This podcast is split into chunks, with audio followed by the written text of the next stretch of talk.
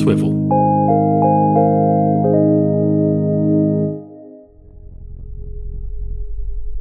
Right now, we have a crisis, a diabolical crisis. There are many aged care homes that are so understaffed because the staff have had to go off on furlough because they are either a close contact or they've got the infection themselves. So we've got less staff than usual in an already chronically understaffed sector. I used to wake up in the middle of the night and thinking, what's happening at work? Are they all all right?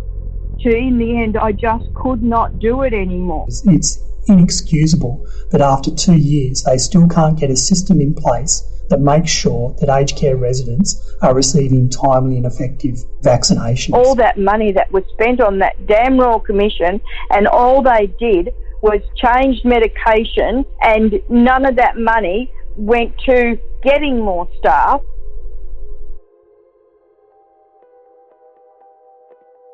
After being caught without key numbers during an infamous performance at the parliamentary inquiry in August 2020 and a soft demotion from Aged Care Minister to the Minister for Aged Care Services, you might have thought that Senator Richard Colbeck was finished grabbing headlines for failing to perform his duties during the COVID 19 pandemic. The Aged Care and Sport Minister Richard Colbeck has been criticised by Labor for attending the Ashes cricket on the same day he declined to appear at the COVID 19 committee. Minister Colbeck cited urgent work fighting Omicron for his reason not to attend. On the day Richard Colbeck chose the cricket over providing his parliamentary colleagues with updates on the management of the Omicron breakout, around 40% of federally run aged care facilities were in some form of lockdown and staff were working tirelessly with some 7,000 residents infected, and it was only going to get worse from there.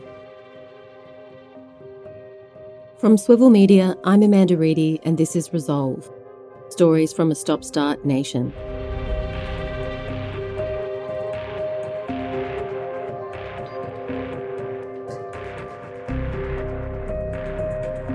They suffered the worst fate during the 2020 outbreak. Now Australia's most vulnerable are once again facing a COVID crisis. The number of aged care centres with a COVID outbreak has more than doubled in recent days. People in there want to know, their loved ones want to know, and we can't get any answers. We had a booster program in place that was to get uh, everyone boosted by the end of January. That was not accelerated when we had Omicron come in. And so coming into um, January, January 9th, a thousand aged care facilities had not been reached from the booster program. The suggestion that Defence Forces can go in and, and, and operate in aged care, no, that's not the case. The Defence Forces are not a shadow workforce for the entire economy or the health workforce. In this episode, we look at Australia's aged care sector as it tries to ride the crest on the Omicron wave.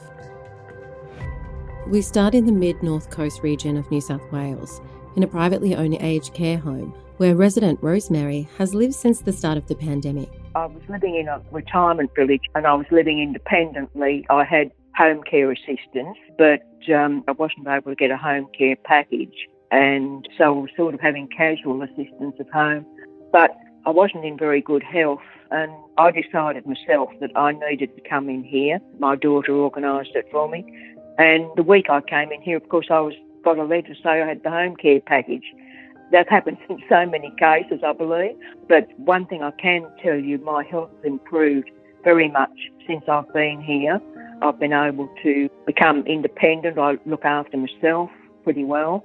Rosemary entered care in mid March 2020, and two days later, her facility was placed in its first COVID lockdown. She spent a good part of the last two years in some form of restrictions.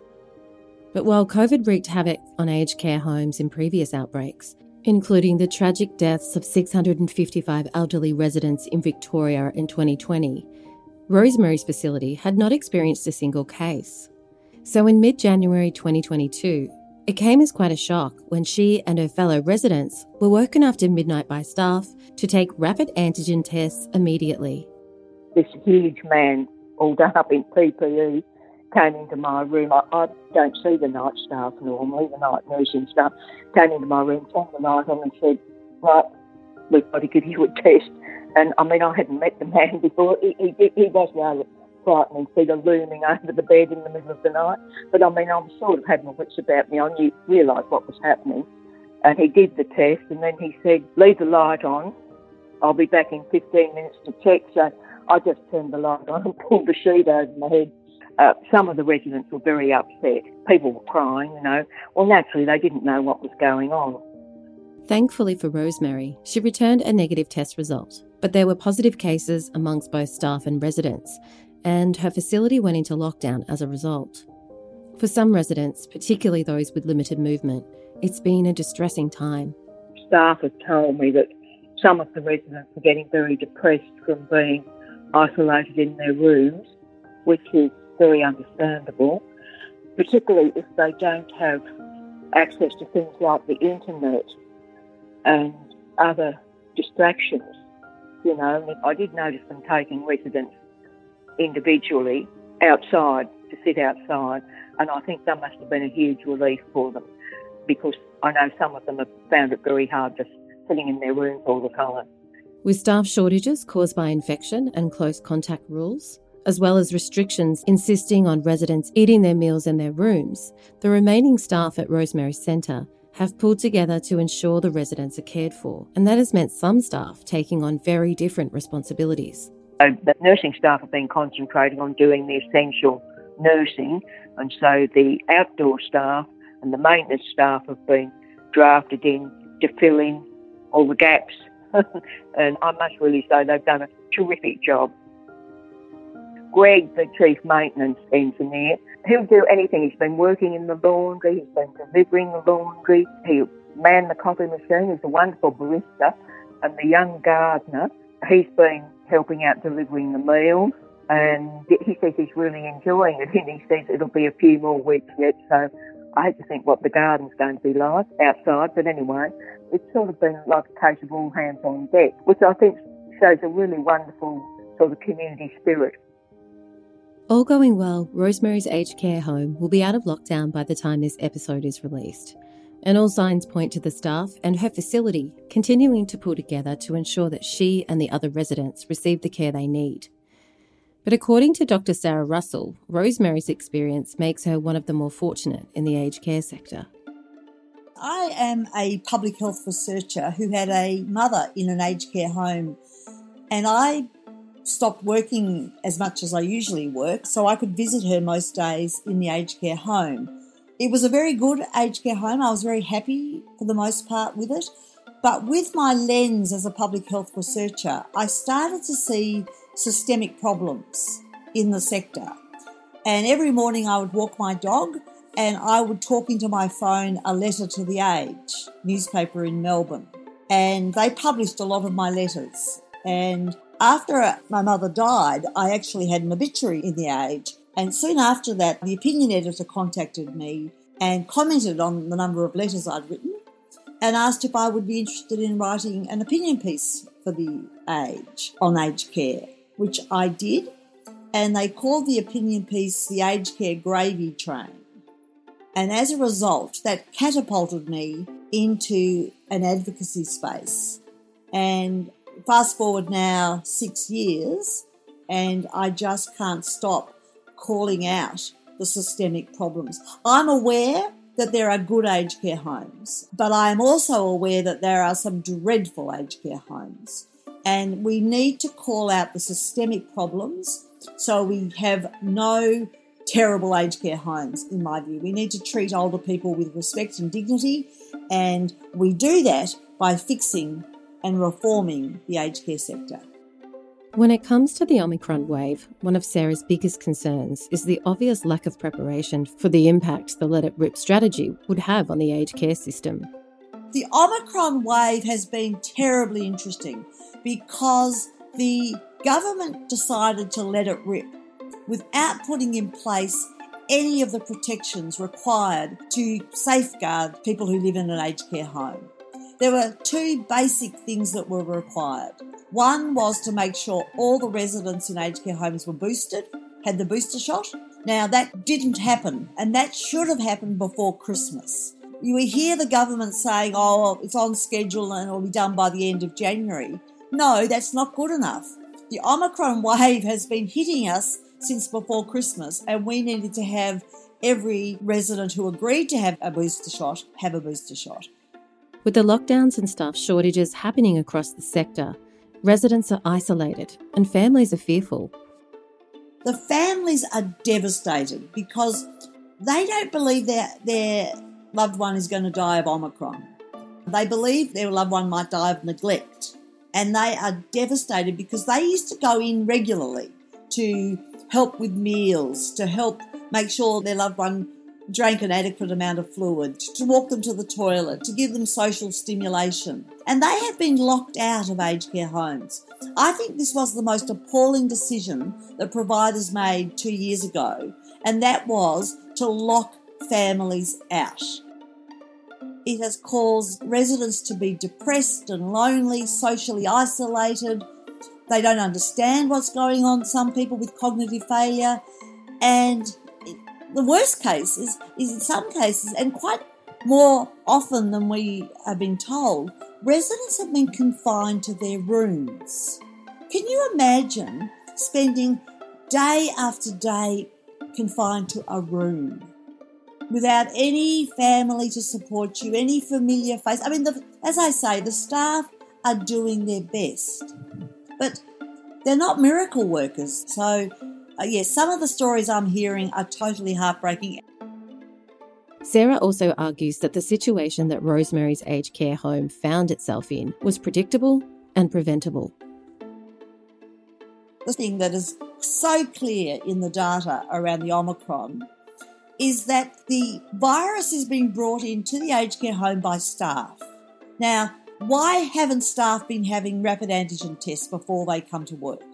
I've been writing about rapid antigen tests since December 2020, saying they should be used in aged care to prevent staff from bringing in either, at that time it was the different types of the strain of the virus, but nonetheless, it absolutely should have been done before Omicron, before they let it rip. And this is on the heads of the aged care minister, Greg Hunt, and the Minister for Aged Care Services, Richard Colbeck.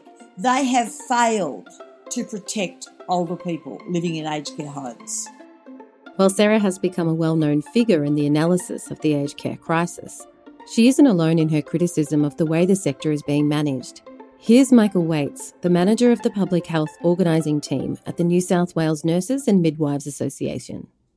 Can't be critical enough of the federal government's inaction in aged care, and it is being laid bare by Omicron. One of the recommendations was the requirement to have an infection control point of contact and to make sure those processes were clear. We're hearing from members over the last few weeks that actually they, they don't have one or they don't know who that is. We know that across the aged care sector, there are very few nurses or carers who have been fit tested for the P2N95 masks. So that means they're becoming infected, they're becoming sick. It means they're transmitting from one room to the next. The government has not rolled out fit testing and the provision of P2N95 masks. We know that they don't have access to the rapid antigen tests, and so the capacity to test whether someone's COVID positive in an aged care facility is exactly the same as it is out there for the general community. You're waiting days for a result, which means by then the, the infection has just travelled. And the other glaring deficiencies there is that not enough aged care residents have received their booster shots. Now, the, the federal government, their rollout of vaccines for the first round of COVID, their rollout of vaccines for Delta and now still waiting for the boosters. It's inexcusable that after two years they still can't get a system in place that makes sure that aged care residents are receiving timely and effective vaccinations.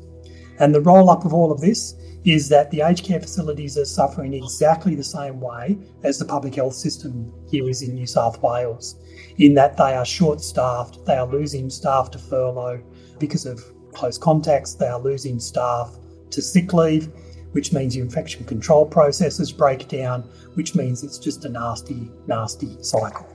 Michael also outlined some of the risks that are created when aged care facilities are understaffed. when you've got staff shortages in aged care, a whole bunch of things happen. Maybe someone misses out on their shower for the day, and maybe that's not huge. But what if they're missing out on their shower for a couple of days? You know, that's skin integrity, that's personal hygiene. It's just about feeling comfortable in your own skin. It's about the capacity to make sure you've got time to sit down and feed someone and assist them with their meal. It's about having time to sit down and hold someone's hand and have a conversation with them so that they've got some interaction in their life. The impacts can be as simple as that, though those things have massive implications. One person who has seen the development of the issues facing the aged care sector at ground level is Sharon, a nurse who's spent nearly 50 years working with the elderly. After being told she was too short to join the police force, she entered nursing school and soon found herself working in an aged care home. I had no idea what I was in for when I first started, and it was an absolute eye opener to be nursing the elderly and all the things that it entails to nurse the elderly. Because really, you near nursing children again because we actually revert back to our childhood in a lot of ways. So it was confronting at times, quite confronting at times, but you just grow to absolutely love them. And they become family, or you become family to them too, because a lot of the time they don't even see family from one year to the next. So you become their family, and they're just so sweet, and they've got so many stories to tell you. When Sharon reflects on the early years of her career, she remembers having more time to spend on patient care compared to today's more process and documentation focused approach. When I was thinking about it, we probably worked harder back then because we took on so much more. Like we used to roll the bandages and make the cotton buds and the cotton balls, everything that had to go in the autoclave to be sterilised. We used to do all that. We used to every lunchtime go around and grab everybody's teeth and clean everybody's teeth. And we used to do all the pans do the pan room clean all the pans put them through the machine and dry them and put them away. But we had a good amount of staff. People might disagree and think oh we've always been understaffed. And we probably have always been understaffed in some way. But there was always that caring there we did like do their hair properly and paint their fingernails and do all that sort of thing. Now, like so under the pump to do the work that you're given, but then it's also all the paperwork. Yes, we had paperwork back then, but we also had ward clerk and the ward clerks used to do a lot of the paperwork and the care plans the forms that we fill in now for care plans, for wounds, for everything have all become so complicated in a lot of ways. And it's simply so that it can justify what you're doing, why you're there. I mean, yes, you need to have care plans and things for what their likes and dislikes are, but all the other things that they go into, those people have worked all their lives and They've supported this country. I don't know why we have to justify why they need care. Having observed the changes brought on by the privatisation of the sector, Sharon feels the current demands on those working in aged care don't take into account the complexity of the needs of residents and the sirens and everything else in aged care. But when people go into hospital, they usually go in for reasons like surgery or they go in for chemotherapy or something like that.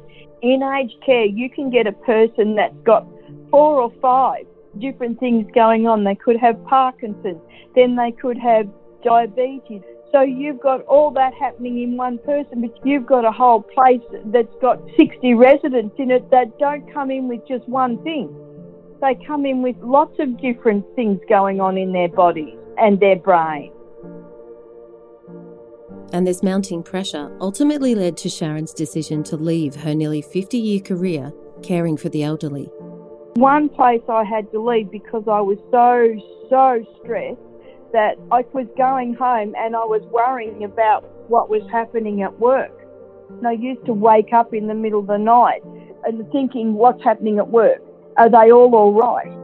to, in the end, I just could not do it anymore. And I went down and I packed small goods for three or four months. I just needed that breathing space to try and get rid of some of the stress.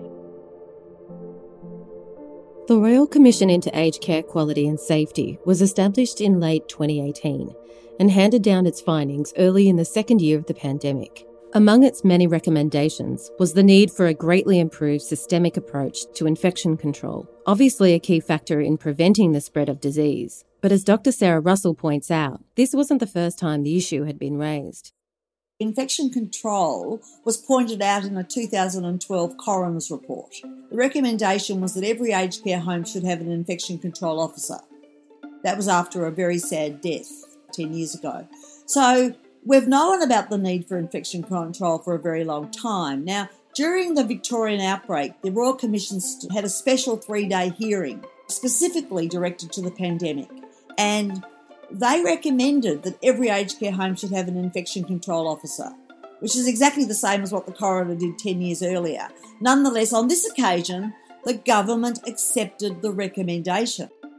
The good aged care homes not only appointed a infection control officer, that person was given good training and upskilled to take on that role. Other aged care homes, which I call the unscrupulous aged care homes, they merely appointed someone gave them a take home, I don't know, few hour online training and said, You are now the infection control officer. So they ticked the box, but it was in not the spirit of which they should have done it. We really need well trained infection control officers, particularly during a global pandemic. For Sarah, there's no mincing words when it comes to her assessment of the current state of the aged care sector in Australia. We are currently facing one of the biggest crises in aged care. It's been in crisis for a long time uh, and chronically understaffed, and there have been lots of issues in, in aged care. But right now, we have a crisis, a diabolical crisis. There are many aged care homes that are so understaffed because the staff have had to go off on furlough because they are either a close contact or they've got the infection themselves. So we've got less staff than usual in an already chronically understaffed sector. So, where do we go from here? We asked Michael Whaites for his recommendations. I think the Morrison government needs to roll out the booster shots, resource it, fund it, and get the rapid antigen tests out to all of the aged care facilities in bulk as quickly as possible, and that needs to be yesterday. The other thing they need to do is ensure that every healthcare worker in an aged care facility has access to a fit tested P2 N95 mask. Now, that's the responsibility of the employers, but they need federal assistance to do it because it is a rapid change that is now required, although we would argue was required 18 months ago. It's high time workers in that industry had the same level of protections afforded to them that occur in the public health system.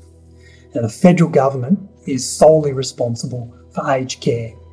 They shift that responsibility to private employers. They shift that responsibility by giving them the money to run the system. But at the end of the day, it is the federal government's responsibility to run aged care in this country.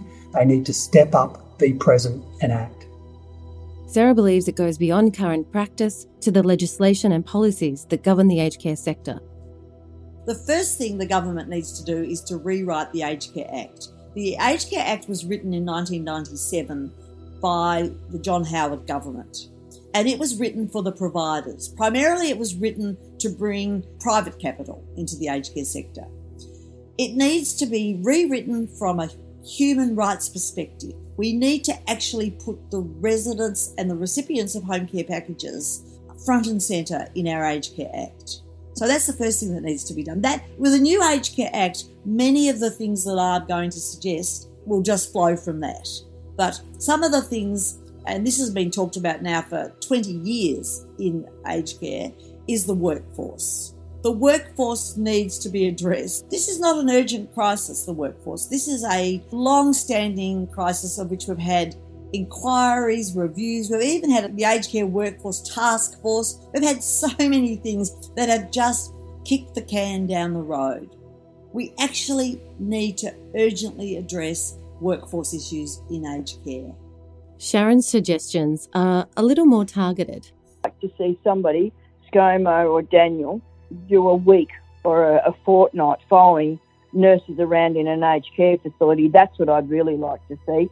And when I say follow us around, means follow us around and get your hands dirty the same as what we do and take note of what we do and how much a day can change in two seconds by somebody having a fall or somebody being sick or somebody just all of a sudden have a seizure in the dining room or something. Look at what we do. Don't just disregard that we're aged care nurses so we don't amount to anything. All that money that was spent on that damn Royal Commission and all they did was change medication and none of that money went to getting more staff.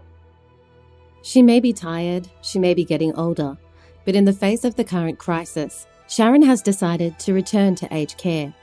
Doing what I used to do. I love the elderly. I don't like the politics. I don't like the paperwork, but I love doing the caring. I truly love doing the caring. And I'll always love it, I think. I don't think I'll ever, ever get sick of it. I really don't think I will ever get sick of it. My husband tells me I need to, I need to stop. He thinks I should retire. I'll be 70 in October this year. I feel that I could work for another two years in aged care. I just love it. I love it. It's just, it just gets in your blood and you just do because you love it, because you love it so much. Well, I know I do. If you'd like to learn more on this topic or get support, Dr. Sarah Russell has founded Aged Care Matters, which includes a website of resources at agedcarematters.com.au and an Aged Care Matters Facebook group for residents, their families, healthcare workers, and concerned citizens.